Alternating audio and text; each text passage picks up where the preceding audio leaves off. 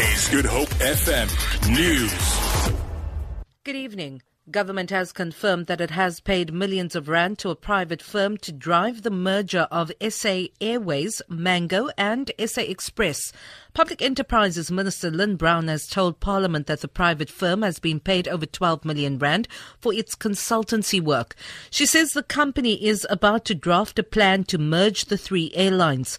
President Jacob Zuma announced in a State of the Nation address last year that SAA would be merged with the two airlines to cut costs.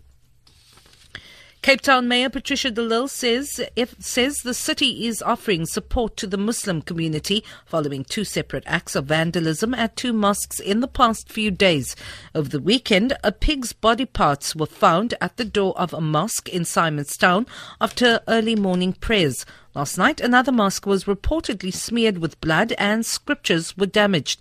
De Lille's spokesperson, Perrine Leekes.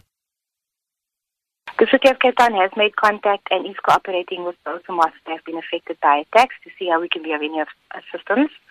A representative from the city will be attending one of the public meetings that is taking place this evening, and we are very proud of the interfaith community in Cape Town who are standing in solidarity with those of the Muslim faith during this time. ANC veterans say the ruling party should focus on the quality of their leadership and serving the people.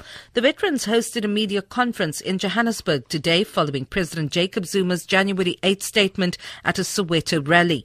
The ANC yesterday labelled as premature and divisive the Women's League's endorsement of Nkosazana Dlamini Zuma as the party's presidential candidate.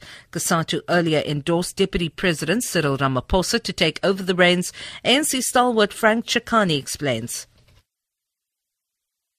It's not about who becomes the leader, but it's the quality of the leadership, the orientation of the leadership, the fact that leaders should be about the people.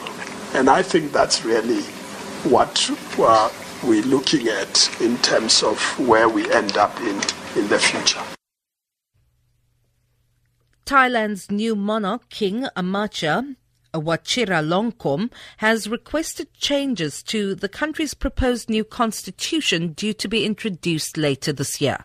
The new constitution was approved by a referendum last year and has been awaiting the king's endorsement. The BBC's Jonathan Head reports. The progress of this, Thailand's 20th constitution, has already been prolonged over two years as the military has sought to ensure that its influence over future elected governments is enshrined in the Charter. Now it may be delayed again, following a request from the office of King Vajiralongkorn that some articles prescribing royal powers be rewritten. Prime Minister Prayut Chan-o-cha said the discussion of the amendments might take several months, which will almost certainly delay an already rescheduled timetable for elections late this year or early in 2018. For Good Hope FM News, I'm Vanya Klitschko-Collison.